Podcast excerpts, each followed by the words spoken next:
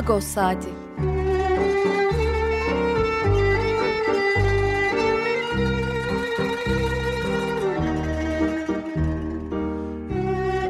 Haftalık Agos gazetesinin penceresinden Türkiye ve dünya gündemi. Agos'un mutfağından haberler, söyleşiler, olaylar.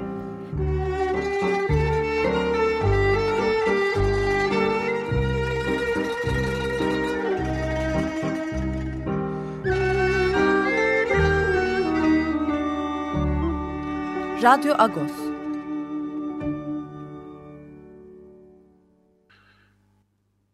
Günaydın, parlıyız. Bugün beş Aralık iki bin yirmi Cumartesi. Ben Getfart Tanzikyan. Bu hafta size ben yardımcı olacağım. Hangi şarkıyla başladık? Ruben Hakhverdyan. Sık sık sık sık çalıyoruz Ruben Hakhverdyan'ı. Seviyoruz. Hayat Gang ee, bir hayat hikayesi anlattı Ruben Hakhverdyan. Ermenistan'da e, ünlü olmuş e, bir müzisyen, orada doğmuş, orada büyümüş. Sevilen bir müzisyen Ruben Hakhverdyan, gitarıyla ve bu tür e, şarkılarıyla bilinen bir müzisyen. Evet, bu hafta ne var e, Radyo Agos'ta?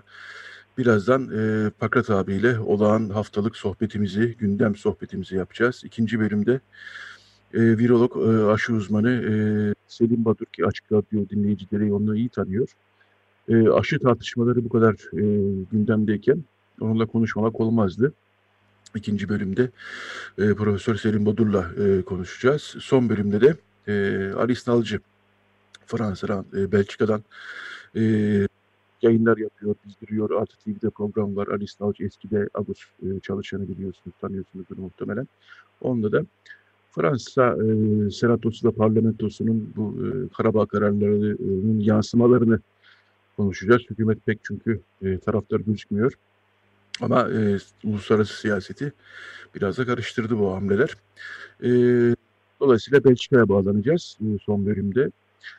E, Agos'un bu hafta manşetinde ne vardı? E, geçen pazar, geride bıraktığımız pazar günü Adalet Bakanı e, Abdülhamit Gül ve Cumhurbaşkanlığı Sözcüsü İbrahim Kalın, e, azınlık toplumlarının, azınlık diyoruz artık ama yani işte e, tam... E, azınlık haline getirilmiş toplumların daha doğrusu, ruhani liderlerin ve vakıf temsilcileriyle, sivil vakıf temsilcileriyle görüştü.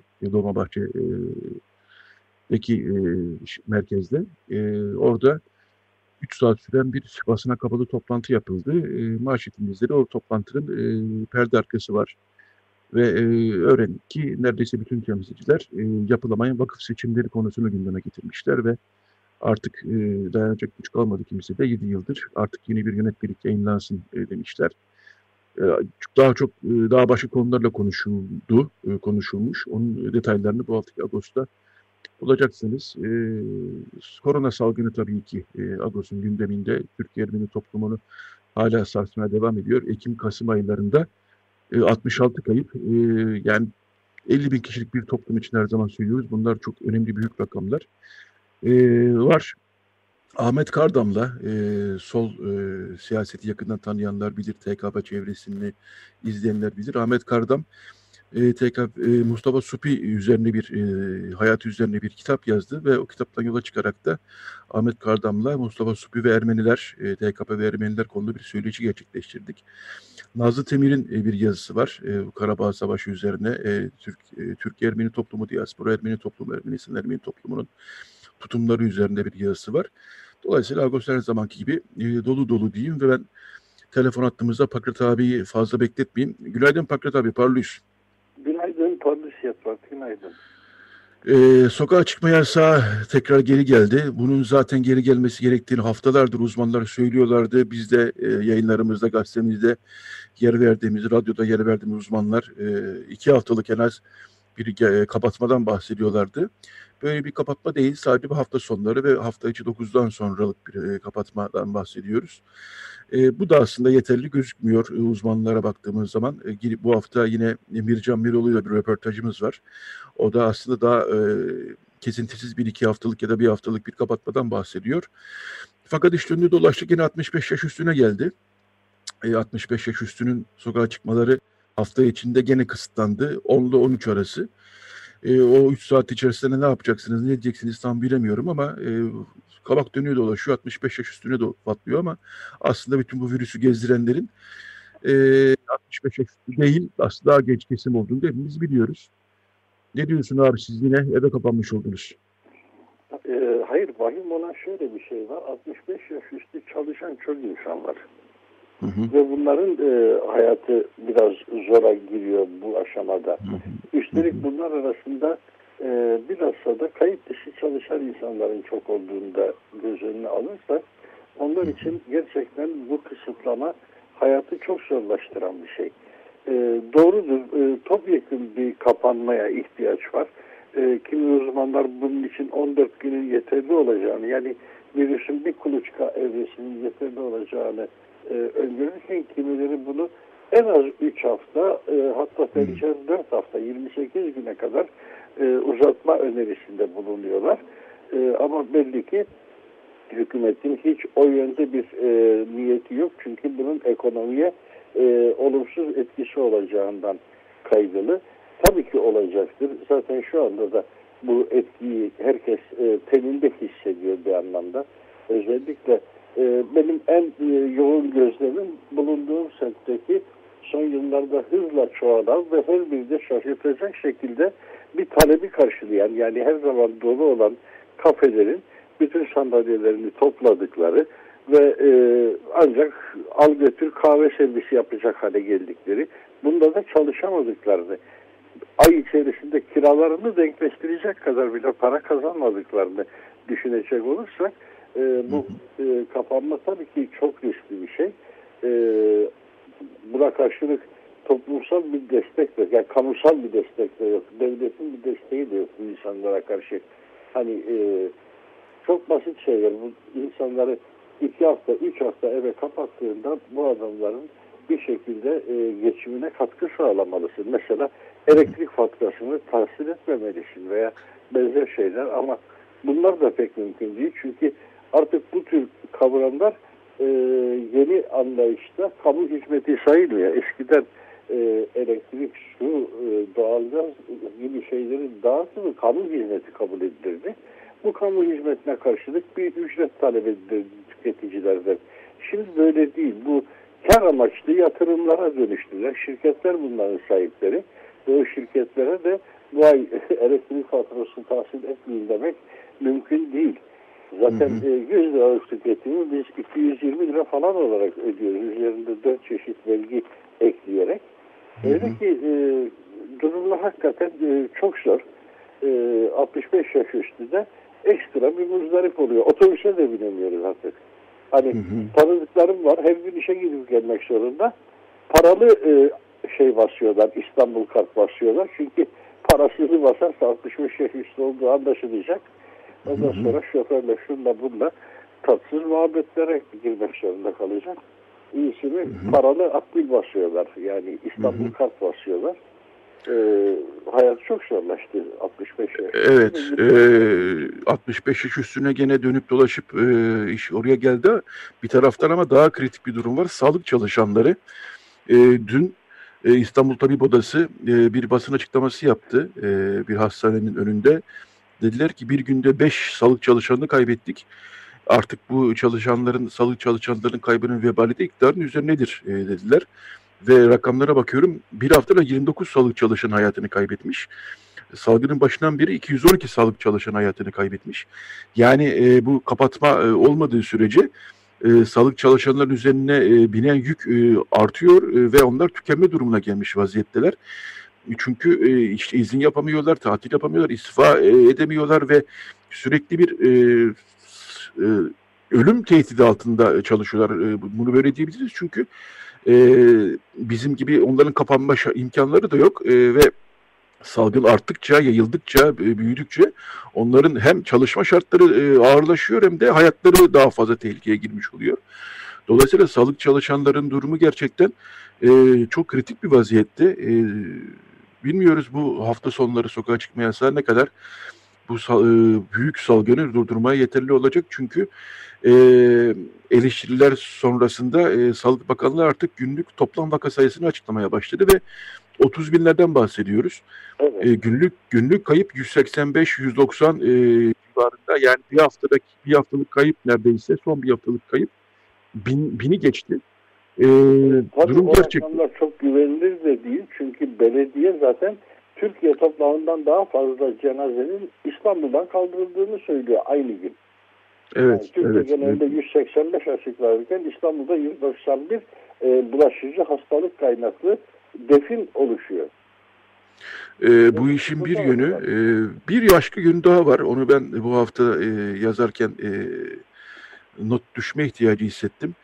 Bundan iki üç ay kadar önce Türk Tabipleri Birliği diyordu ki açıklanan sayılar doğru sayılar değil, daha fazla e, günlük vaka sayısı var. Bunu Sağlık Bakanlığı açıklamıyor diyordu ve hatırlanacak olursa gerek hükümetten gerekse hükümet ortağı M H P'den Türk Tabipler Birliği'ne çok sert saldırılar gelmişti. İşte e, kapatılması lazım, bunlar e, teröristtir e, gibisinden. Şimdi iş döndü dolaştı. E, Türk Tabipler Birliği'nin dediğinin doğru çıktığı ortaya çıktı ve Sağlık Bakanlığı artık e, o taleplerdeki gibi günlük vaka sayılarını, yani sadece hasta olanları değil e, bütün hı hı. pozitif çıkanları açıklamaya başladı ve evet. kimse kimse de e, Türk Tabipler Birliği'nden özür müzür dilemedi. E, dilemeyeceklerini tahmin ediyorduk zaten ama e, Türk Tabipler Birliği hedef gösterilmesiyle kaldı. E, bir de böyle bir mesele var. E, şimdi artık e, burada zaten e, sert açıklama ifadesi son derece yetersiz kalıyor yapılanları e, anlamlandırmak için, yapılanları tanımlamak için e, ifade edilen sözleri tanımlamak. Suçlamaydı, karalamaydı tabii saldırı, ki. Saldırı, saldırı, bir bölü saldırı. Yani e, özellikle Devlet Bahçeli hiç hızını alamıyor. Şimdi, e, müthiş bir saldırı altındalar. Cumhurbaşkanı evet. insanları teröristlikle bilmem neyle çok kolay suçluyor. Hiç unutmuyorum, Şevdem Korur Fincancı için bu ifadeyi kullandı. Hı hı, yani hı. artık e, başka birisi çok masum bir eleştiri yaptığında hakaret diye dava açıyor, açılıyor. Buna karşılık e, Cumhurbaşkanı ağzına geleni söylemekten imtina etmiyor. E, Bahçeli zaten aynı yöntemi izlemiş. E, bununla kendi toplumlarına daha e, tatminkar bir mesaj ileteceklerine kanaat getirmişler belli ki. Bir siyasi düşkün olarak bunu benimsemişler ama e, bu gereksiz bir gerilim de yaratıyor. Bilmiyorum yani, hiç hoş değil. Evet. Tablomuz maalesef hiç hoş değil. Evet. E, şimdi e, bir gelişme daha var. E, yani Agos'un derince sayfalarına e, gündemimize döneceğiz ama bir gelişme daha var. E, onu da e, hatırlamak lazım. Avrupa Konseyi Bakanlar Komitesi e, Anayasa Mahkemesi'ne çağrıda bulundu. Dedi ki Avrupa İnsan Hakları Mahkemesi'nin Kavala kararını artık uygulayın. E, Avrupa Konseyi Bakanlar Komitesi Avrupa İnsan Hakları Mahkemesi kararlarının uygulanıp uygulanmadığını denetlemekle sorumlu. Ee, ve bu e, kritik bir çağrı, e, önemli bir çağrı. Çünkü Türkiye Avrupa İnsan Hakları Mahkemesi'nin Osman Kavala haksız yere e, hapiste tutuluyor e, kararını uygulamıyor. Anayasa Mahkemesi de uygulamıyor ve e, böyle bir uyarı geldi. Türkiye bunu da ne kadar ciddiye alır, ne kadar ciddiye almaz, yerine getirir, ne kadar yerine getirmez e, bilemiyoruz ama e, on bir on iki Aralık'taki Avrupa Birliği zirvesi yaklaşırken ve Türkiye'ye yaptırım E, konusu e, karar konu, konusu hali gündemdeyken böyle bir e, uyarı gelmesi de e, önemli, ilginç diye düşünüyorum. Bilmiyorum, buna ekleyecek ee, bir şey var mı? Öyle bir demagoji e, işletiliyor ki bütün bunlar bağımsızlığına müdahale olarak sunuluyor topluma. Yani e, buradan bir anti-emperyalist duruş sanki ifade edilmeye çalışılıyor. Oysa e, Avrupa İnsan Hakları Mahkemesi E, Türkiye'nin de yetkinliğini yasayla tanımladığı bir e, kurumdur ve bu adamların, bu mahkemenin e, kararları hiçbir şekilde Türkiye'nin iç işlerine müdahale diye tanımlanamaz. Ama Türkiye bundan medet umuyor. Türkiye'nin siyasetçileri bundan medet umuyorlar ve meseleyi bu şekilde ortaya koyuyorlar. Böyle değerlendiriyorlar. E, bağımsızlığımızı koruruz. Yani kendi vatandaşımıza istediğimizi yaparız, siz karışmayın anlamına gelecek bir yaklaşım içerisindedir. Bu da bir e, zihniyet olarak zaten demokrasinin nedenli içselleştirildiği, nedenli e, yerli yerine oturmadığı konusunda çok şey düşündürtüyor insana. E, biz galiba halen padişahın kulu olma mertebesinden vatandaş olma mertebesine yükselemedik ve her şeyi e, dünya bize karşı perspektifinden değerlendiriyoruz. Bu da öyle yorumlanacaktır. Bu da böyle değerlendirilecektir. Yani insanlar Türkiye'ye kötülük etmek için Osman Kavala'nın e, serbest bırakılmasını istiyorlar gibi bir e, algı yaratılıyor. Böyle bir e, imaj yaratılmaya çalışılıyor. Tabii ki bunlar son derece zararlı şeyler. Memlekete zararlı şeyler. Çünkü e, bu e, ilkeler tartışıldığı zaman e, halkımız bunlara layıktır diye söyleniyordu. Avrupa Birliği'ne entegrasyon süreci yaşandı bir dönem. A K P'nin iktidara yeni geldiği yıllarda. Bütün bunlar Avrupa istiyor diye değil. Bizim halkımız, bizim toplumumuz bunlara layıktır. Bunlar böyle olmalıdır denerek savunulan şeyler. Şimdi iç işlerimize müdahale olarak değerlendiriliyor. Evet, e, Pakrat Estukyan, e, son e, beş altı dakikaya geldik. Artık e, Agos'un Ermenice sayfalarının ve Agos'un gündemine de geçebiliriz. E, yine e, tabii Karabağ Savaşı sonrasının yansımaları var e, tahmin ediyorum, e, değil mi? Sizin sayfalarda da. Evet, birinci sayfalarda bizim e, öne aldığımız başlık öncelikle şu. Ee, koronavirüsün e, tedbirleri gibi yeni tedbirler açıklandı. Ee, Patrikhane de kendi e, ölçeğinde tedbirler açıkladı. Mesela pazar ayınları artık yapılmayacak. Çünkü pazar hı hı. günleri zaten e, sokağa çıkma yasağı ay sonuna kadar e, geçerli olacak hafta sonları. Hatta yılbaşı haftasında ayın otuz birinden buna başlamak gibi öneriler de ortalıkta dolaşıyor. Böylece işteyse dört günlük zaten Cuma günü resmi tatil olacak. otuz bir Aralık Perşembe'ye geliyor. bir Ocak zaten resmi tatil. Arkasından hı hı. Cumartesi, Pazar da eklenince hiç değilse dört günlük bir kısıtlama yaparız düşüncesi var. Ee, bunlardan bahsettik. Bu bağlamda da hafta sonları pazar ayinleri de iptal edildi. Ee, düğünler hafta içine alındı. Ee, bunları duyuran e, Patrikhane açıklamasına da yer verdik sayfalarımızda. Ama Ee, öte taraftan Granting Vakfı'nın iki önemli faaliyeti var. Onları duyurduk. Bunlardan hı hı. birisi e, nefret söylemi ve ayrımcılıkla ilgili konferans. Tabii bu online bir konferans olacak. Hı hı. İnternet üzerinden gerçekleştirilen bir konferans. on bir ve on iki Aralık'ta gerçekleşecek. Gene buna yurt dışından, yurt içinden pek çok katılımcı var. Ee, öbür taraftan da eee Kulis Dergisi'nin kurucusu, e, Türkiye tiyatrosuna çok değerli katkılar sunmuş olan Hagop Ayvaz'ın arşivi e, uzunca bir zamandır dijitalleşiliyor, tasnif ediliyordu Hrant Dink Vakfı tarafından. E, o çalışmalar belli bir olgunluğa erişince Yapı Kredi Kültür Merkezi'nde, yani Galatasaray'daki sergi salonunda bir Hagop Ayvaz sergisi hazırlanacak. E, onun da haberini genişçe gördük. E, serginin detaylarına dair e, birinci sayfa haberlerimiz bunlarla geçiyorken e, iç sayfalarda zaten bizim sabit ve e, köşe yazarlarımız var. E, Zovinar Lokma Gözyan, e, Lilit Gugamyan gibi, e, Noray Ruh-Daduryan gibi. Noray Ruh-Daduryan o etimoloji e, şeyini çok başarılı götürüyor. E, bu hafta kaçıncı olduğu dört yüz yirmi dört e, haftadır e, bunu çok düzenli bir şekilde sürdürüyor, sözcüklerin etimolojisine dair makalelerini. Ve bu hafta Nazlı Temir Beyleryan'ın e, yazısı Ermenice'de de yer aldı.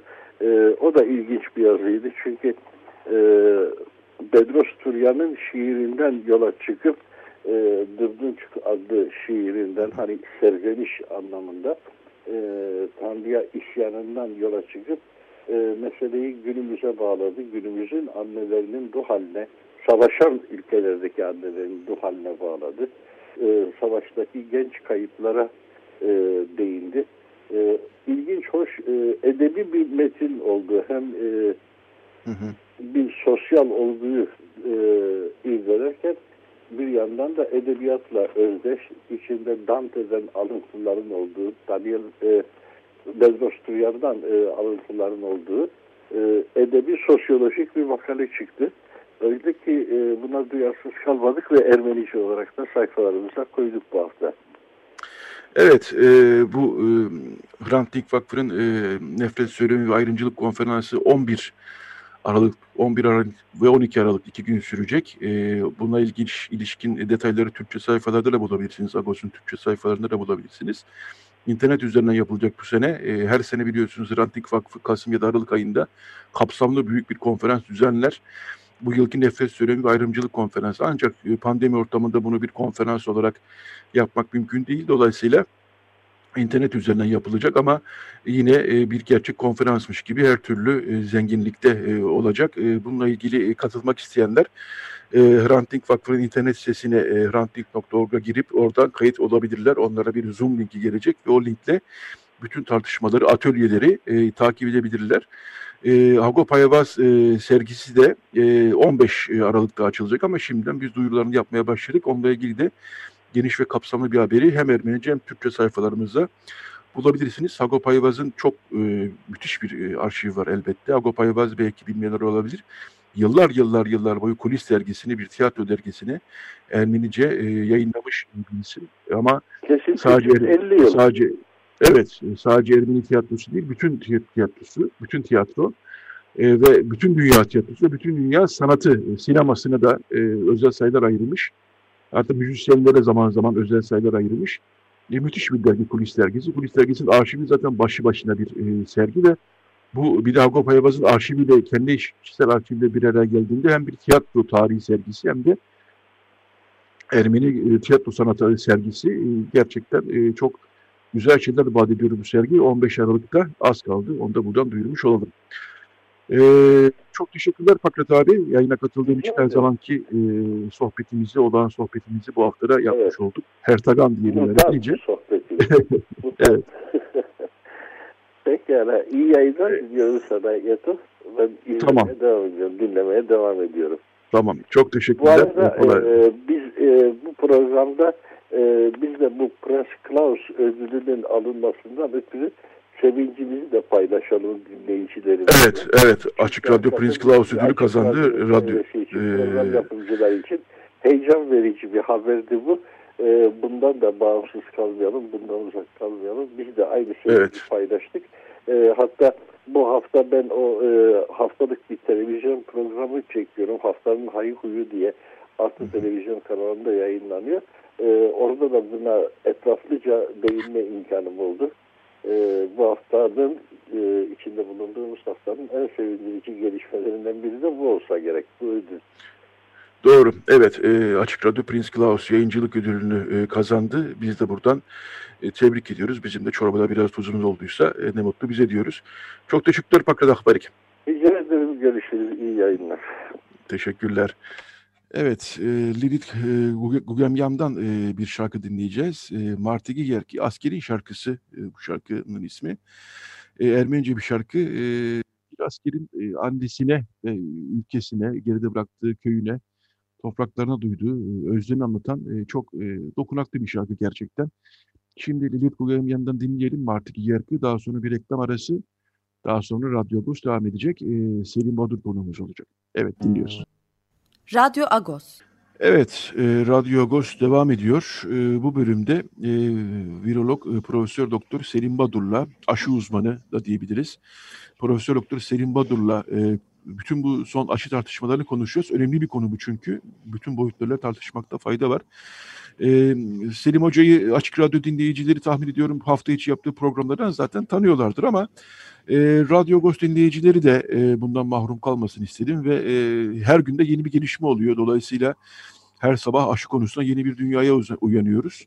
E, e, bu hafta, bu cumartesi de Selim Hoca'yı e, konuk etmek bize gayet e, faydalı gözüktü. Günaydın Selim Hocam, günaydın. Günaydın sevgili Getfart, günaydın. Günaydın, hoş günaydın. geldiniz. Hoş geldiniz yayınımıza. E, Çok Selim teşekkürler, Hoca, sağ olun efendim. E, Sevgili Selim Badur, e, önce virolog e, nedir öyle başlayalım mı? Çünkü e, okurlarımız, dinleyicilerimiz bunu, yani bu konuda bir bilim dalı var çünkü değil mi? E, önce öyle, öyle başlasak diye, en baştan başlasak diye düşündüm. E, e, virolog değil mi? E, evet. Şimdi evet. mikrobiyoloji, e, mikroplarla oluşan hastalıklarla ilgilenen mikropları e, tanımlayan bir bilim dalı var.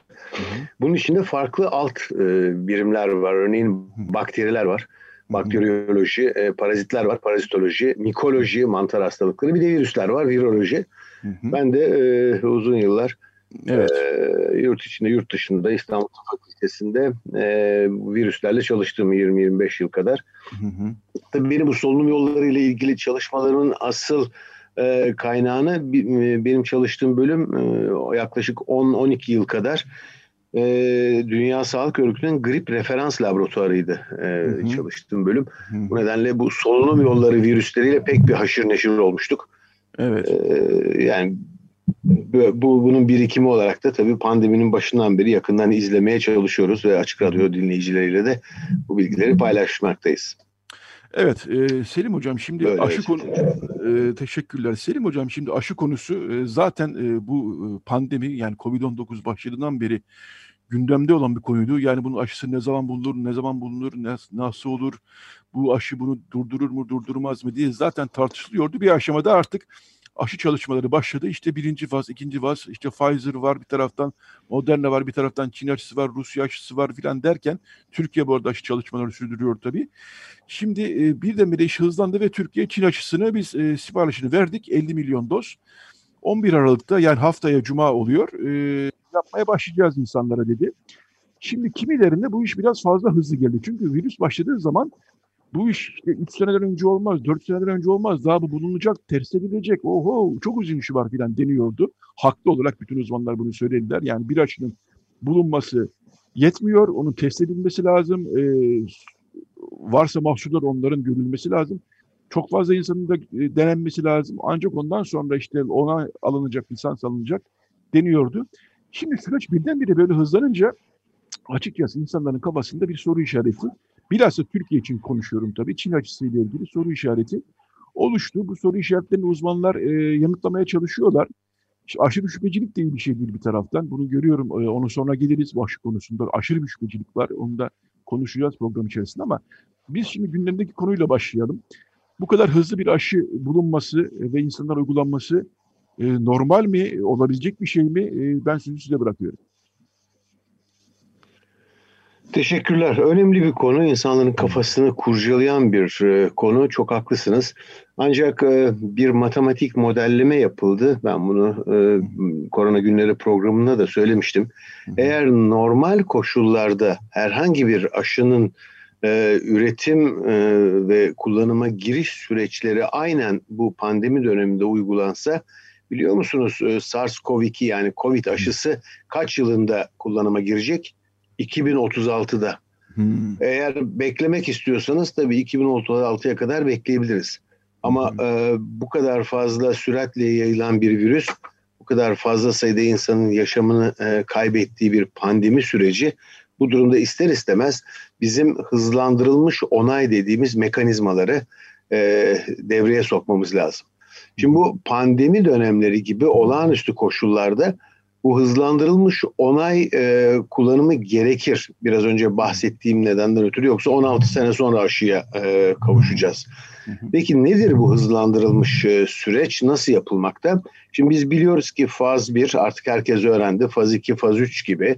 Bunlardan önce preklinik çalışmalar dediğimiz bir dizi aşama ile e, aşının etkinliği, e, olumsuzluğa yol açmadığı, e, nasıl koruduğu, neyi koruduğu saptanıyor. Bütün bu deneyler bu sürecin birer parçası, kademeli olarak bunları yapmak lazım. Hı hı. Siz birinci aşamada yapılacak deneyler sonlandıktan sonra ikinci aşamadaki deneylere başlarsınız. Bu normal aşı onay sürecindeki prosedür. Hı hı. Ama bu pandemi gibi olağanüstü dönemlerde siz birincinin sonucunu beklemeden ikinciyi, üçüncüyü hatta dördüncü kademeyi devreye sokarsınız. Yani bütün süreçler aynı anda başlar. Eğer bunlardan herhangi birisinde bir aksama olursa o zaman hani çalışma durdurulur. Hı hı. Bu nedenle biz buna hızlandırılmış onay diyoruz ve bu hızlandırılmış olay nedeniyle işte on altı yıllık aşı e, hazırlama sürecinin bu SARS-CoV iki e, örneğinde sekiz aya indirilmesi mümkün e, oldu. İnsanlar buna sevineceğine bir takım kuşkularla yaklaşıyorlar, sorular soruyorlar. Aklı olabilirler o zaman e, peki siz aşılanmayın e, denmesi, denmesi lazım ya da e, peki siz öyle istiyorsanız eğer iki bin otuz altıya kadar bekleyelim. Tabii iki bin otuz altıya kadar beklemek bu bir dönem e, sürü bağışıklığı ya da toplumsal bağışıklık denen yaklaşımın da e, bir e, parçasıydı. Ama e, hesaplar e, eğer biz toplumda e, serbest bırakalım, bir önlem almayalım, hastalık yayılsın, e, birçok insan e, bağışıklık kazanacaktır diye o süreci beklersek, onu işletirsek eğer e, milyonlarca insanın da hayatını kaybedeceğini unutmamalıyız. Hı hı. Şimdi aşılarla ilgili hı. bekleyen soruları şöyle bir e, hatırlarsak, evet. e, bir kere çok fazla çeşitli evet. aşı var. Hangi aşı daha etkili? Hı. Risk gruplarında etkili olacak mı? Hı. Çünkü bazı aşı çalışmaları var. İsterseniz ayrıntısına değiniriz. Onlar hı hı. esas hedef olan altmış yaş üstü ve risk gruplarında denenmedi. Hı hı. Bunlarda etkili olacaklar mı? Hmm. Ne kadar süreli etkili olacaklar? Ben bu konuyu çok e, önemsiyorum. E, tekrar gelecek mi? Gerekecek hmm. mi? Çünkü e, bunun doğal enfeksiyon dediğimiz COVID geçirenlerde bir süre sonra antikorların düştüğünü görüyoruz. Herkes de değil ama bir bölüm olguda. Acaba bu aşıda da böyle bir şey söz konusu olacak mı? Hmm. Önemli bir nokta. Hmm. Aşı olanlarda bulaşma mı olmayacak, yoksa bunlar virüsle hmm. temas edecekler ve enfekte olacaklar ama ağır bir hastalık mı engellenecek? Çünkü hmm. eğer bulaşma engellenmiyorsa o zaman hmm. bu kişiler belki hastalık belirtisi ortaya çıkarmayacaklar ama virüsü, aldıkları virüsü etrafa yayacaklar aşılı olsalar bile. Bu da önemli bir nokta. Bunun gibi bir dizi e, soru var. Soru var. E, kim öncelikli yapılacak, kimler aşıyı reddedecek gibi. Benim sorularım e, E, bu şekilde sıralamaya çalıştım. Şey değil, e, Getfart. Yani, yani e, bu aşı iyi mi, güvenilir mi sorusu benim kafamda e, o soru yanıtlanmış durumda. Bakın bütün aşılar, Çin Anladım. aşı da dahil, birinci ve ikinci fazda güvenlik çalışmaları bittiği için bu aşılarla hangisi olursa olsun ciddi bir yan etki sorununun oluşmayacağını göster gösterildi. Bunu biliyoruz. Evet. Bu nedenle önemli olan nasıl etkili olacağı ve ne kadar yarar sağlanacağı.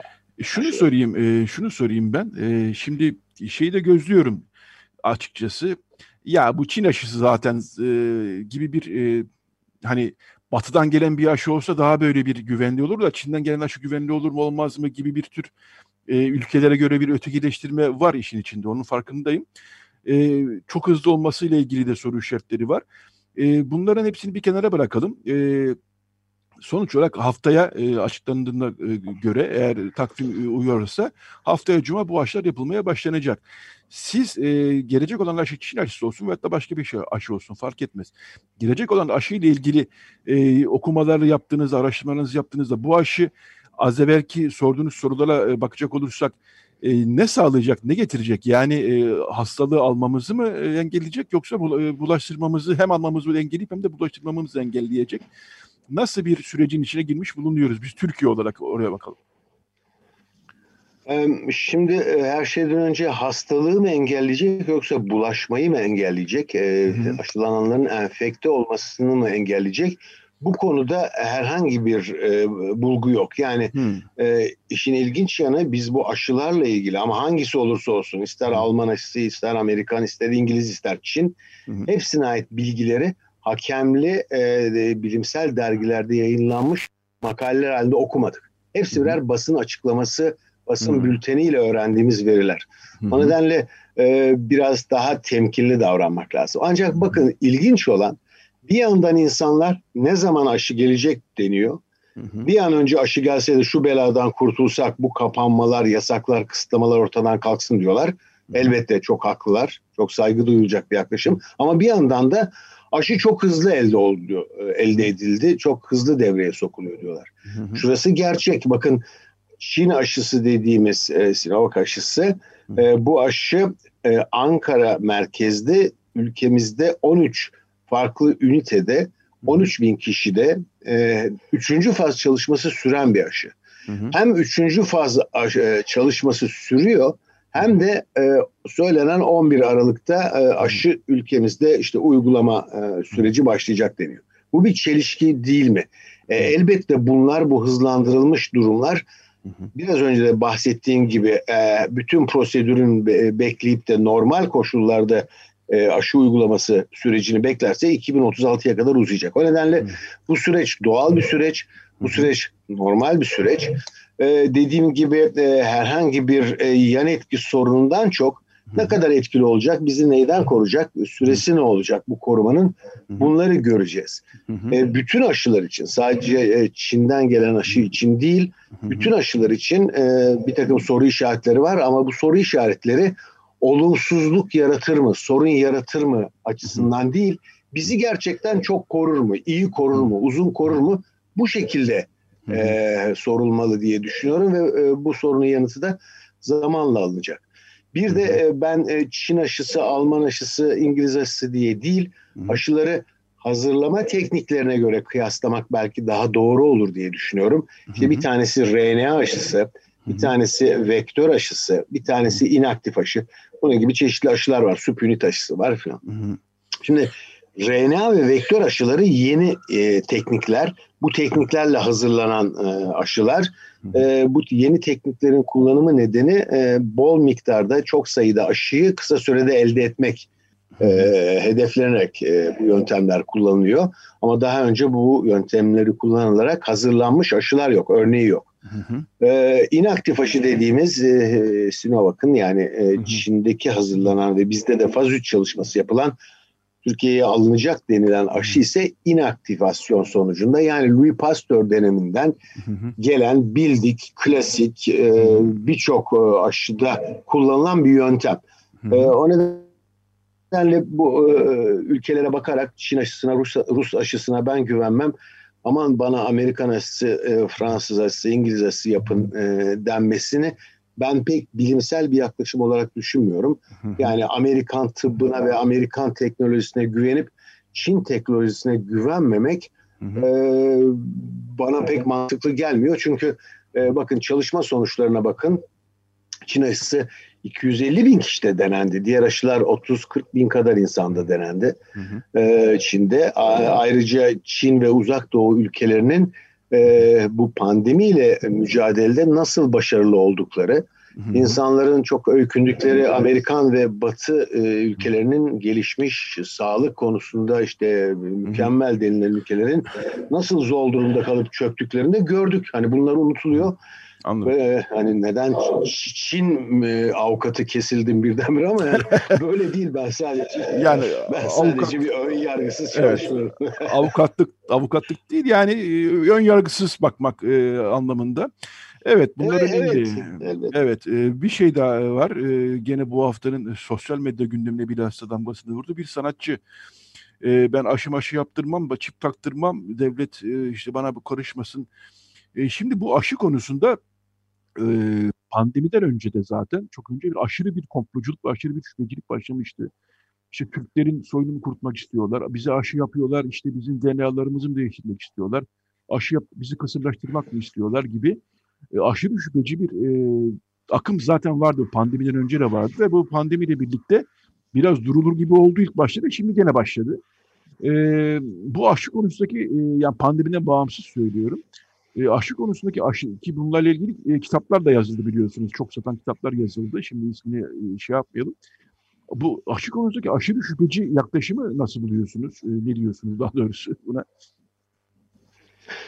Aslında bu konu e, yeni bir konu değil. Belki son yıllarda ivme kazandı ama bu konu e, Edward Jenner'in e, on sekizinci yüzyılda ilk çiçek aşısını e, uyguladığı dönemde bile e, o ilk çiçek aşısı uygulamalarında hemen ortaya çıkan antivaksin grupları var. Aşı karşıtları var. Bunlar e, çok uzun süreden beri aşılarla beraber e, dünyada seslerini çıkartmaya başlayan gruplar. Ee, geldiğimiz noktada e, aşı karşıtlığını ben aşı karşıtlığı olarak değil, bilim karşıtlığı olarak nitelendirmekteyim. İnsanlar bilime karşılar. Ee, özellikle e, entelektüel çevrede, yani okumuş çevrede e, bütün dünyada e, böyle bir homeopati, e, alternatif tıp e, gibi yöntemlerle doğal yollardan e, beslenme, bütün bunların bir bütün olarak ele alındı ve e, hani aşılara karşı bu aşılar bize kötülük yapıyor, çocuklarıma kötülük yapıyor diyen bir kesim var. Hı hı. Bunların tek tek e, ne bu programda ne de çok daha uzun evet. programlarda bile bunları e, ele almak mümkün değil ama bildiğimiz bir şey var ki suçlamaların hiçbirisinin bilimsel bir temeli yok. Hı hı. E, O nedenle e, hani aşı karşıtlığı e, burada da sürüyor ve tabii e, bu kovid on dokuz aşısı eğer toplumlarda istenen düzeyde e, uygulanamaz ise e, bu pandeminin hani aşı gelse bir ülkede kullanıma girse bile e, eğer ülkedeki insanların yarısı aşıyı reddederlerse ve olmazlarsa e, o zaman e, süreç öyle kısa sürede e, sonlanmaz. E, bunu unutmamak lazım. E, Bu nedenle e, çok önemli bir konu bu aşı karşıtlığı ve dediğim gibi bu aşı karşıtlığı değildir. Bu bilim karşıtlığıdır. Hı hı. E, söylenen e, hiçbir şeyin, e, hiçbir iddianın e, aşıların getirdiği kötülüklere ait tırnak içinde söylüyorum. E, iddiaların hiçbirisinin bilimsel bir temeli yoktur. Hı hı. E, bu nedenle e, pek itibar edilmemesi gereken Tabii. görüşlerdir. Evet. E, bir sorum daha var hocam. E, peki haftaya aşı geldi diyelim. Şimdi Sağlık Bakanlığı kendine göre bir sıralama yapıyor. Sağlık çalışanları, işte daha sonra şunlar, daha sonra böyle gibi. E, sizce sıralama nasıl olmalı? Önce kimler e, bu aşı, yani sağlık çalışanlarını tabii ki onu ayrı bir kenara koyuyorum. Toplum açısından baktığımız zaman hangi gruplara öncelik tanınmalı sizce böyle bir aşı? E, sorumsuz çalışan bir aşı e, varsayımı üzerinden gidiyorum. E, nasıl yapılması lazım bu sıralamanın sizce? Şimdi eğer e, biz sadece ülkemizde nasıl uygulanacağı konusunda da aşıyla ilgili haberleri yine basın bültenlerinden, açıklamalardan görüyoruz. Öyle Sağlık Bakanı'nın toplantılarda açıkladığı ve işte gelecek olan elli milyon Çin'de üretilen inaktif aşıdan bahsediliyor. Hı hı. E, şimdi bu aşının şimdiye kadar yapılan kontrolleri hep on sekiz elli dokuz yaş grubunda yapıldı. Yani altmış yaş üzerinde e, bu aşı e, denenmedi. Faz üç çalışmanın da alınmadı. O zaman biz sizin de belirttiğiniz gibi her ülkede sağlık çalışanları ilk sırada yer, yer alsa da e, t- Türkiye'de hedef ikinci grup olarak yaşlıları alacak mıyız almayacak mıyız? Bu bir soru işareti. E, çünkü bu konuda bir e, veri yok Sinovac Vero aşısına ait. Hı hı. E, doğrusu isterseniz bir, bir kişisel bir şey. Ben Çin aşısına gönüllü oldum ama yaşım tutmuyor diye bana yapmadılar İstanbul Tıp Fakültesi'nde. E, yani e, elli dokuz yaş üzerine uygulamıyorlar. Hı hı. E, o nedenle dünyada da böyle. E, öncelik kime yapılacak da bilmiyoruz. Sağlık çalışanları e, çok fazla ve çok sık maruz kaldıkları için e, etkene elbette onların ilk sırada yer alması lazım. Daha sonra ülkeler farklı. Burada da bir standartizasyon yok. Örneğin garip bir şekilde geçen hafta Fransa sıralamayı değiştirdi ve ilk sıraya sağlık çalışanlarından önce bu yaşlı bakım evlerinde yaşayan insanları aldı. Hatta Fransa'da buna hemen tepkiler, biz kobay mıyız falan gibi, ee, bizde mi deniyorsunuz, hop ne oluyor diye itirazlar geldi. Ki öyle değil, hani o yaşlı bakım evlerinde Belçika'da, Fransa'da çok fazla insan yaşamını yitirdi. Onun için onları bir an önce Ee, hani sağlıklarına kavuşturmak e, ve e, aşılamak istiyorlar. Ama değişiyor. Bir de sosyal medyada e, bu hangi ülke kimden kaç doz aşı siparişi verdi gibi bir takım Hı-hı. grafikler yayılıyor. Bunlara itibar etmeyelim. Çünkü bunların hiçbirisi doğru değil. Ee, bir bu konu önemli. İkincisi de biz zannediyoruz ki örneğin Oxford Üniversitesi'nin AstraZeneca ile hazırladığı İngiliz aşısı. Bu da devrede. E, İngiliz aşısı dedik, onun için İngiltere'de üretiliyor. Ya da e, BioNTech, e, Pfizer işbirliği e, bunlar e, bu aşı e, Amerika'da üretiyor. Böyle bir şey yok. Hı hı. Bu aşıların bir kısmı Amerika'da üretiliyorsa bir kısmı Çin'de, Hindistan'da üretiliyor. Yani hı hı. E, hani biraz burun kıvırarak e, söylenen hı hı. E, batıya e, öykünüp batı aşıları iyidir, hı hı. doğu aşıları kötüdür, oranın teknolojisine, bilimine güvenilmez yaklaşımı doğru değil. Çünkü üretimler orada yapılıyor, yani hı hı. uzak doğuda evet. yapılıyor. Evet. Bu da çelişkili bir durum ama e, bu e, gösterilen grafikler sürekli, sabahtan beri, bu sabah bile iki tane gördüm. Hangi hı. ülke kimden kaç doz aşı siparişi verdi? E, bunlar doğru değil. Sanki Türkiye Çin'den aşı alıp buna uygulayacak tek ülke Türkiye'ymiş gibi görünüyor. Böyle değil. E, Çin aşısını kullanacak başka e, ülkeler de var. E, tabii hiçbir ülke tek bir firmadan e, aşı almıyor ya da tek bir ülkenin üretimini almıyor. E, bu konuda e, yetmeyecektir ve e, doğrusu isterseniz tüm dünyadaki e, risk gruplarının aşılanması, her şey yolunda giderse iki bin yirmi dört yılının sonunda e, mümkün olacaktır. Yani kimse gelip de e, şu kadar milyon doz aşıyı gelin hemen yapalım. E, ne böyle bir üretim var, ne böyle bir e, lojistik e, sistem, ülke evet. sistem var. Evet, bunları unutmamak lazım. Ee, peki e, son bir soru e, hocam, e, biraz da e, şeyin gidişatından e, kısaca da olsa, ya çok uzun konular bunlar, siz de sanıyorum bir, bir iki program daha yapacağız, belli oldu ama e, evet. Bir de konuşalım istiyorum. E, günlük yüz doksan yüz seksen e, kayıpla e, gidiyoruz e, Türkiye açısından ki bunlar rakamların güvenilirliğini bile şüpheli bulanlar var ama günlük yüz seksen yüz doksan kayıp gerçekten çok e, ciddi rakamlar. Yani biz şimdi bir zirvede miyiz yoksa daha da bu iş yükselecek mi? Siz nasıl görüyorsunuz gidişatı? Şimdi bu önce bütün dünyada, örneğin Fransa, Belçika gibi Avrupa ülkelerini ele alalım. Bu ülkeler iki Kasım'da bir kapanmaya gittiler. Gece sokağa çıkma yasağı oldu. on beş günü uyguladılar. Birçok işletme çok zor durumda kaldı. Daha da zor durumda kaldılar. O sürecin sonuna geldi. Yavaş yavaş işte Noel, Christmas geliyor diye açıyorlar dükkanları, alışverişe. Şu anda azalmış gibi görülüyor. Büyük olasılıkla bu açmalar sonucunda tekrar bir zıplama yapacaktır Covid sayıları Avrupa ülkelerinde ve yeni yılın başında yeni bir kapanma meydana gelecektir. Böylece biz iki bin yirmi birin önemli bir bölümünü, en azından ilk altı ayını böyle dalgalanmalarla, açılmalarla, kapanmalarla geçireceğiz. Bu şaşırtıcı olmaz. Türkiye'ye gelince öyle yüz seksen yüz doksan iki yüz kayıp günde, bunlar elbette artık bunu bilim kurulu da kabul ediyor. Gerçek kayıplar değil. Ee, çok daha fazla sayıda e, yaşamını yitiren yurttaş var. Ee, işte otuz bin yeni olgu var günde diyorsunuz. Bu P C R yapılan ve pozitif bulunanlar. Hiç P C R yapılmayan ve e, P C R testinin yüzde altmışlarda olduğu kabul edersek doğruluğunun, e, P C R negatif olan ama gerçek COVID olguları da çok var. E, hiçbir bulgusu olmayan P C R pozitif olan da var. Biz bu süreçte bu virüsün e, çok farklı, çok aykırı davranışlarına şahit olduk. E, bunu unutmamak lazım. Türkiye'de e, şu anda bir kapanma, kısmi bir kısıtlama söz konusu. Hafta sonu evlerdeyiz. Ama e, bundan işte bir ay kadar önce iki haftalık bir tam kapanmaya ihtiyaç var diyorduk. Artık o aşamaya geçtik Getfart.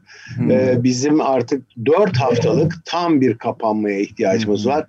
Bu olmadıkça e, bu e, şey gibi, deyim için özür dilerim, yarı resmi el ahram gibi, yarım yamalak, hani azıcık ucundan bir parçacık kapanalım hadi filan, böyle hafta sonları çıkmayalımlarla filan olacak bir iş değil bu. Bu konu ciddi bir konu. Ee, umduğumuzdan çok daha yaygın. Sağlık sistemi tıkanmak üzere, hatta tıkandı. Dün biz Adana ile konuşuyorduk. Adana'daki arkadaşlarımız e, olgu sayısının yüzde yüz arttığını ve yoğun bakımların dolduğunu, artık yoğun bakım ünitelerinde e, bu bakımı gerektirecek hastalar gelse bile bunları yatıracak yatak yok artık. Bu aşamaya geldik ne yazık ki. Büyük kentlerimiz böyle. E, yani bizi e, umarım e, yalancı çıkarım ama e, o dramatik ve çok karamsar günlerle karşı karşıya, haberlerle karşı karşıya geliriz diye korkuyorum. Anladım.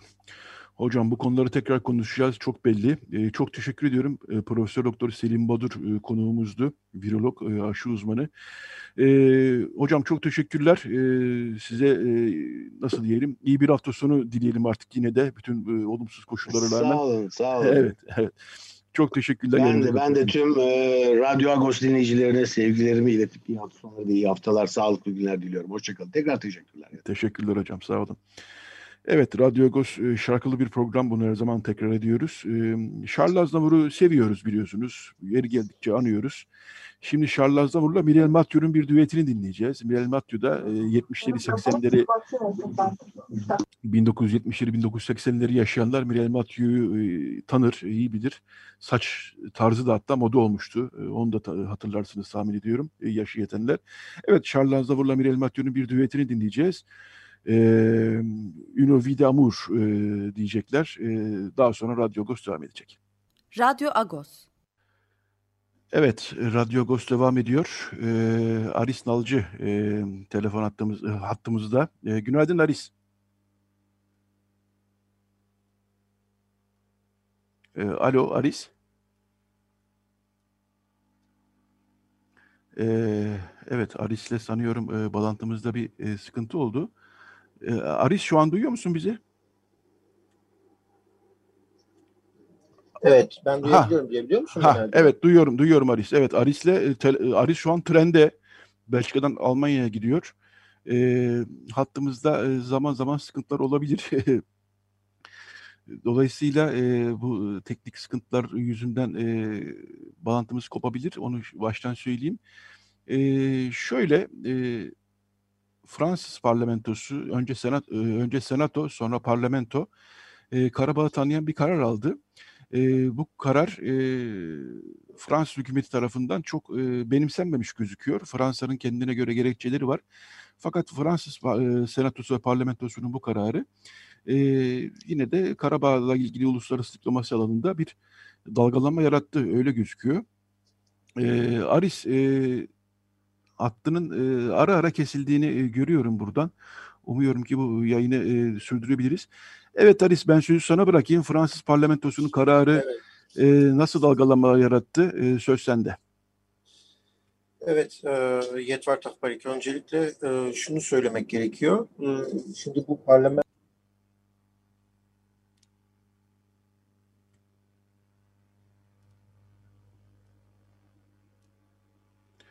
Evet. E, evet. Ha, Aris tekrar geri dönmüş oldun şimdi. Ara ara gidiyor. Evet. E, ben sözü tekrar sana bırakıyorum. Tamam. E, toplamda üç yüz yedi kişi var e, parlamentoda ama işte toplamda üç yüz yedi kişi var parlamentoda ama sadece iki yüz yedi kişi katıldı bu oylamaya. Dolayısıyla da e, çok da fazla bir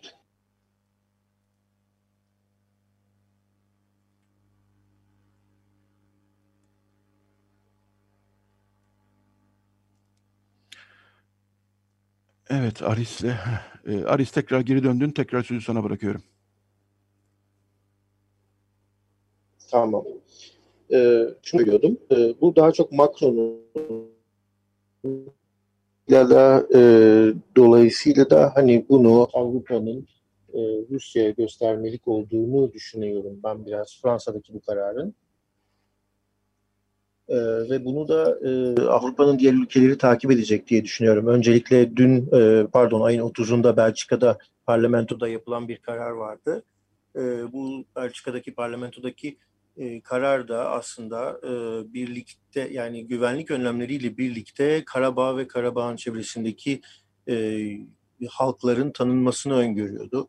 E, bu Belçika'daki karar ne demek? E, yani ha, e, aslında Ermenilerin orada bir anlamda savaş suçlarına e, tabi tutulduğunu, Azerilerin savaş suçu işlediğini e, öngörüyor Belçika. Karabağ tanımak, Karabağ'ın tanınmasını istiyor e, ve bu konuda krala ve hükümete bir öneride bulunuyor Belçika'dan. Bu karar aynı şekilde Hollanda'da da gel, gelmişti.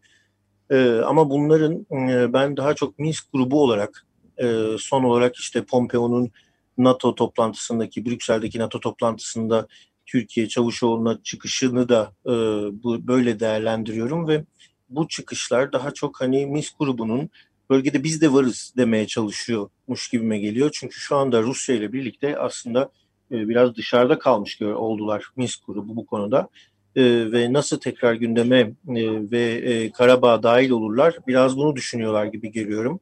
E, çünkü e, şunu hatırlıyorum ben. S S A F'in yani Fransa'daki Ermeniler Birliği'nin toplantısında Macron'la birlikte e, Macron'a e, bir e, genç Ermeni şu soruyu yöneltmişti. E, demişti ki niye şimdiye kadar müdahil olmadınız ve Ermenilere yardım etmediniz? Ve Macron dedi ki coğrafi ve hukuki olarak Karabağ Azerbaycan toprağıdır. Dolayısıyla bizim müdahale etmemiz mümkün olamazdı e, dedi. Do- dolayısıyla Ee, Avrupa'nın e, bu konuda çok da e, hani doğrudan müdahil olabileceğini düşünmüyorum.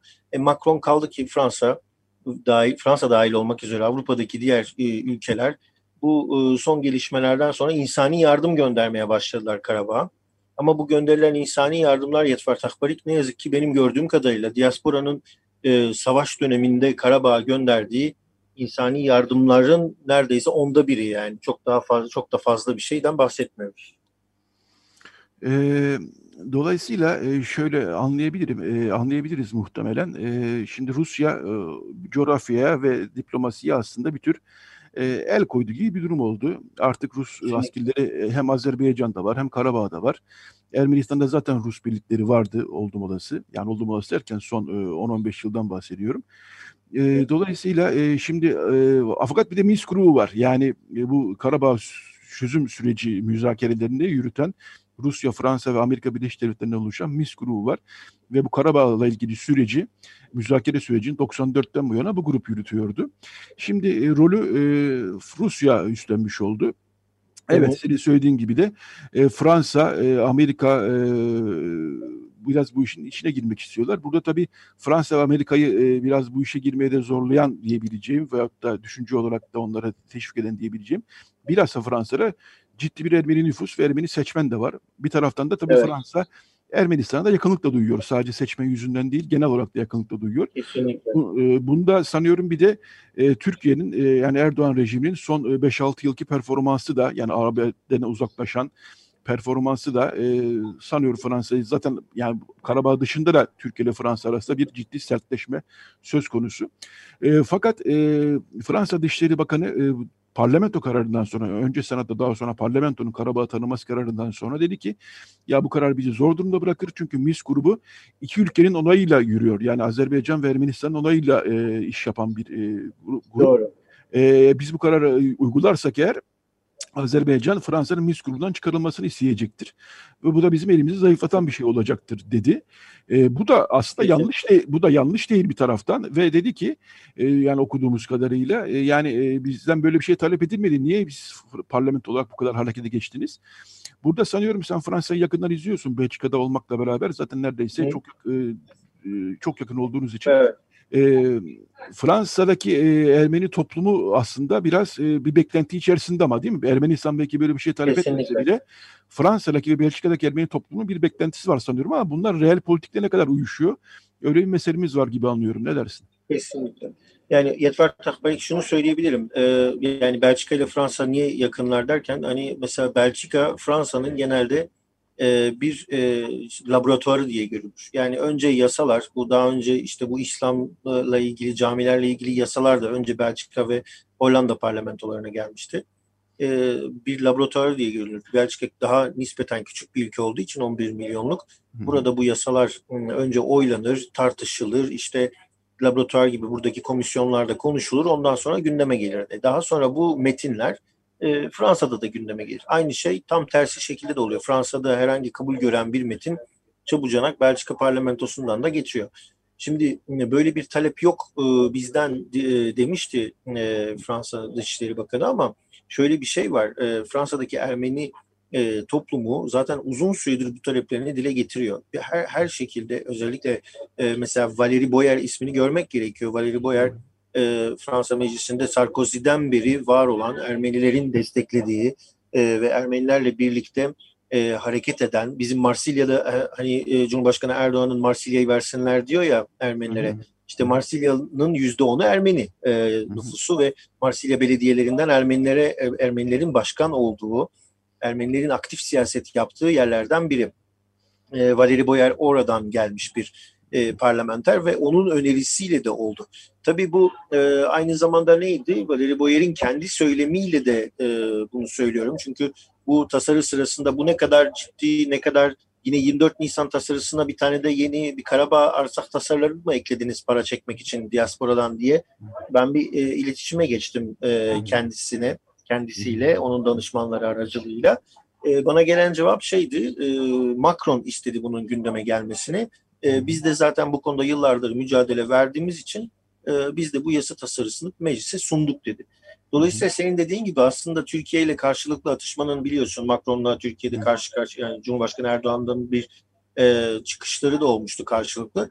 Buna karşı kullanılmış bir koz gibi de geliyor. Yani Ermenilerin bundan bir beklentisi var mı? Amerika'daki Ermenilerin, Belçika'daki Ermenilerin, Fransa'daki Ermenilerin, hatta Avrupa'daki Ermenilerin böyle e, e, yasa tasarılarından tabii ki beklentileri var. Çünkü bunlar bizim günlük hayatımızı etkiliyor. Avrupa'ya kadar gelmiş Ermenilerin günlük hayatında e, mesela nasıl etkiliyor? Yani e, burada da Azeri ve e, Türkiye diasporaları, Türk diasporaları e, özellikle günlük hayatlarında e, çok daha fazla iç içeler. Sonuçta e, dışarıdan gelmiş, Türkiye'den gelmiş toplumlar neredeyse aynı mahallelerde yaşıyorlar. E, bu mahallelerde en küçük bir şeyde kışkırtmada, en, Cumhurbaşkanı Erdoğan'ın en küçük bir sözüyle Ermenilere karşı hemen bir örgütlenme olabiliyor. Yani şunu söylemekle çekinmiyorum. Belçika'da Azerbaycan Azerbaycan Ermenistan arasındaki savaş başladığının ilk haftalarında Türk mahallelerinde yaşayan ev, Ermenilerin evlerinin kapıları, bazılarının kapıları kırıldı. Ee, sokaklarda insanların arkasından pis Ermeni diye Türkçe küfürler edilmeye başlandı. Ki bunlar polisin de gündemine geldi. Aynı şeyler Fransa'da da oldu biliyorsun. Ülke evet. ocaklarının e, birebir S M S'ler göndererek insanlara tehdit ettiği e, durumlar oldu. Tabii Fransa'daki Ermeniler Belçika'dan çok daha kalabalık ve siyasi olarak çok daha güçlü. Dolayısıyla bunlar e, mahkemelere taşındı ve işte söz konusu tehditleri savuran ülke ocaklarının üyeleri bir daha e, siyasete karışmayacaklarının sözlerini verip mahkemeden e, kaçtılar. Yani e, ceza almadan çıkabildiler. Ama bunlar e, bu insanların gündelik hayatını etkilemiyor demek değildir. Hı hı. E, yani yüzde onu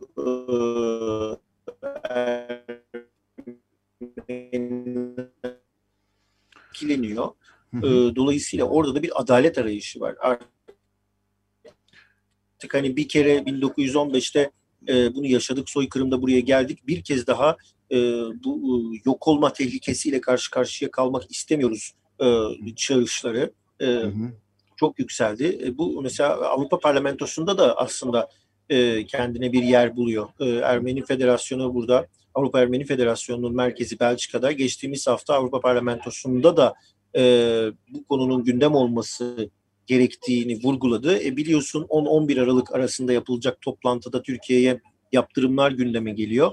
E bu yaptırımlar konuşulurken e, tabii ki Avrupa Ermeni Federasyonu'nun raporları, bir de öte yandan e, Rumların raporları var. Yani Pontus Rumlarının, Yunanistan'ın e, raporları, Doğu Akdeniz raporları, bunların hepsi on on bir Aralık'taki e, ta, toplantının gündemine e, aslında bir şekilde etkiliyor. Bu da Ermenileri e, bir, bir beklenti içerisine sor, e, sokuyor. Ancak e, hani birazcık realist düşünmek e, gerekirse ben hep şeyden yanayım. Avrupa'nın Türkiye'ye, Türkiye'nin Avrupa'ya her zaman ihtiyacı var. E, bu bir şekilde yaptırımlar geçici olarak olabilir. Düşünün Amerika'da Pompeo'nun e, ve geçtiğimiz e, dün e, Amerika'da oylanan ulusal güvenlik tasarısının içerisine de yaptırımlar konusu gündeme gelmişti Türkiye'ye. Onda bile yaptırım sürecinin otuz gün olması isteniyor. Yani daha öneride bile e, bu Hı-hı. ilerleyecek mi? otuz gün içerisinde Türkiye'li e, yetkililerin geri adım atacağını e, söz vermesi gerektiğini söylüyor. E, bu Amerika'dakilerin e, Amerika'dakilerin görüşü tabii. Hı-hı. Evet. E, şu e, ortada e, senin de bahsettiğin e, mesele önemli aslında. E, savaşın en şey günlerinde, e, sert günlerinde e, Belçika'da, Fransa'da e, bazı Ermenilerin cep telefonlarına, yani sosyal medya üzerinden gelen mesajlar değil bunlar, direkt cep telefonuna gelen mesajlar. Tehdit mesajları geldi. Tehdit değilse de en azından e, hakaret, e, saldırı mesajları geldi. E, bu e, sadece Fransa ile Belçika'yla sınırında kalmadı üstelik. E, öğrendik ki Türkiye'de de bazı e, kişilerin, bazı Ermenilerin cep telefonlarına e, uzaktan ya da yakından tanıkları kişiler tarafından mesajlar gelmiş. Hatta bir tane örnek var. E, önce mesaj geliyor, daha sonra ya ne diyorsunuz filan derken bu sefer iş e, bir şekilde diyaloga ve tatlıya bağlanıyor ama e, yine de bunların e, çok e, tedirginlik yaratıcı e, ham, e, gelişmeler olduğunu biliyoruz e, ve Fransa ve Belçika Ermenilerinin bilhassa cep telefonlarına gelen bu mesajlar nedeniyle e, son derece tedirgin olduklarını biliyoruz. E, buna benzer e, vakalar e, Türkiye'de de yaşanmıştı. E, evet Aris, e, sen sanıyorum Köln'e geldin şu an. Arkadan gelen sesler onu gösteriyor. E, sen de son bir iki dakikamız e, arasında. E, Aris, sen e, hafta içi Artı T V'de de senin programın var. Evet, bu da e, Agos'un e, abonelik kampanyasından bahsettim ve evet, Türkiye'de e, abonelik e, hediye ettiğiniz Artı T V olarak çok teşekkür ediyoruz bir kere. E, buradan şöyle söyleyelim ve e, bu vesileleri Agos'un abonelik kampanyasını buradan bir kere daha e, hatırlatalım istedim. Evet, çok doğru yaptın. Bu arada ilgi de çok biliyorsun biz şey yaptık sosyal medyadan. Programın hemen arkasından sürekli olarak mesajlar geliyor. Ben de doğru bildim, ben de doğru bildim diye talep de çok. Umarım dijital abonelik talepleri daha da artacak da yurt dışından. Evet. Aris e, yayında şöyle bir şey yaptı. E, Agos e, kelime olarak hangi anlama geliyor, ne anlama geliyor diye bir soru sordu. E, o soru bilenlerden üç kişiye de e, Artı T V olarak e, Agos aboneliği hediye ettiler. Bu aslında e, bizim e, yaklaşık üç haftadır e, duyurduğumuz e, Agos'un abonelik kampanyasının daha fazla duyulmasına, bilinmesine e, yönelik bir e, jesti. E, Artı T V ve Aris Nalcı tarafından yapılmış. E, onun için tekrar teşekkür ederim ve yeri gelmişken onu da biraz bilgi vermek istiyorum. E, Yani sokağa çıkma yasaklarının da artık yavaş yavaş tekrar gündemimize geldiği bir dönemde e, Agos'un okur gücüyle ayakta duran bir gazete olduğunu hatırlatmak isterim. Ve e, bizim e, iki tür aboneliğimiz var. Agos'un iki türlü aboneliği var. Bir e-gazete aboneliği, bir de basılı gazete aboneliği. E-gazete aboneliğinde e, daha düşük bir rakam var. E, altı aylık yüz lira, e, yıllık iki yüz lira. Türkiye için söylüyorum bunu. E, bu rakamları e, dekont, e, banka dekontunu gönderdiğiniz zaman Agos e-gazete abonesi oluyorsunuz ve böylece her Perşembe günü e, Agos çıktığında e, gazetelerin sayfalarını, bütün sayfalarını ve arşivini, eski sayılarını internetten, e, bilgisayarınızdan okuma imkanına veya tabletinizden okuma imkanına sahip oluyorsunuz. Bu açıkçası e, Ee, bu soka pandemi döneminde e, daha da belki kimi okurlarımız için e, daha e, pratik ve faydalı olabilir. E, bir böyle bir aboneliğimiz var. Bir de her zamanki gibi basılı gazete aboneliği kampanyamız e, her zamanki gibi sürüyor. E, buraya da a, abone olabilirsiniz. E, tabii e, pandemi dönemi e, bütün azınlık e, basını, daha doğrusu bütün ba- e, bağımsız gazeteler için zorlu geçiyor ve zorlu da geçecek gibi gözüküyor. Bunu hatırlatmak isterim. Bunu zaten zaman zaman aktarıyoruz. Bu kampanyada bununla bağlantılı bir kampanyaydı. Aris, sen bir iki dakika hattın düştü. Ben orada bütün bu kampanyayı anlattım ve Artı T V ile sizin yaptığınız kampanyayı anlattım. Evet. Ee, Aris, e... hepsini, hepsini duydum zaten. Bu arada çok duydum. E, evet. evet evet dinliyordum. Şeyden e, tamam. Bu bağlantılarda mikrofon kapanıyor. Bu arada herkese tavsiye ederim. E, yani dijital abonelik bir de çok hızlı geliyor. Hemen Hı. cebine geliyor. Ertesi gün çarşamba, perşembe günü cebinde yani Hı. gazete. E, onu evet. da e, aktarayım buradan. Evet Aris, çok teşekkür ediyorum yayınımıza katıldığın için. Zor şartlarda yaptık bu yayını ama bu hafta bu yayını yapmak istedik. Hem Fransa'daki gelişmeler için hem de hafta içi Artı T V'nin yaptığı bu yayın için.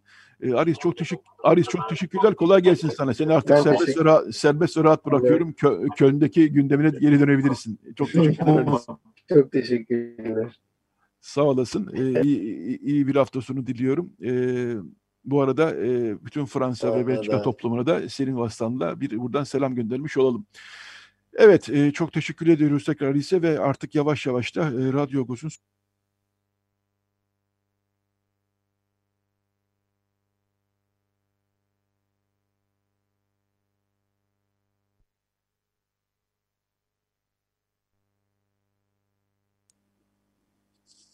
Evet, e, tekrar yayındayım tahmin ediyorum. Evet, Radyo Agos'un sonlarına geldik zaten artık. E, Fransa, Belçika, pardon Belçika, Almanya arasında son bağlantımız e, biraz uluslararası bir bağlantı oldu. E, o bağlantıyla ilgili ufak tefek e, hat e, kopuklukları oldu. E, özür diliyoruz bunun için. Evet, e, artık e, son bir şarkı daha çalalım ve e, haftaya tekrar birlikte olmak ümidiyle diyelim. Haftaya yalnız programımız bir band kaydı olacak çünkü Açık Radyo'da bir e, teknik masanın değişmesi söz konusu. E, hafta içi çekeceğiz, e, daha doğrusu kaydedeceğiz e, hafta içi e, Radyo Agos'u. E, haftaya cumartesi e, bir band kaydıyla e, karşınızda olacağız. Onu buradan hatırlatalım. Evet, e, masada, teknik masada e, Robin Tayar e, yardımcı oldu bize. E, biz zaman zaman e, Radyo Agos'u kapatırken hafta sonları e, bin dokuz yüz seksen yılından yani biraz kırk yıl öncesinden Billboard listelerine de uzanıyoruz. Açık Radyo nasıl ki kaynatın tüm seslerine açık. Radyo Agos'ta kaynatın tüm seslerine açık. Biz e, eski şarkıları da seviyoruz her zaman için. Dolayısıyla e, Aralık'ın ilk haftasında e, Billboard listelerinde beşinci sırada olan e, bir şarkıyla e, bu haftayı kapatalım. Stevie Wonder'dan gelsin. Master Blaster. Herkese iyi bir hafta sonu diliyoruz. Haftaya Radyo Agos'ta buluşmak üzere diyoruz.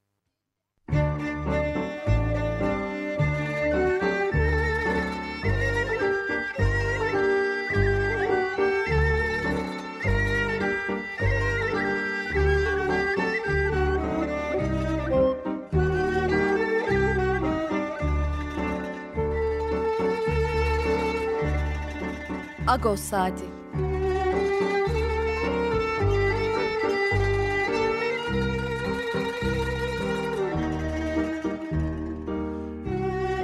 Haftalık Agos gazetesinin penceresinden Türkiye ve dünya gündemi.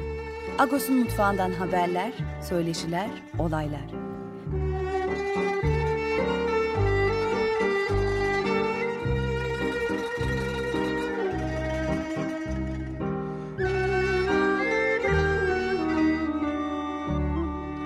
Radyo Agos.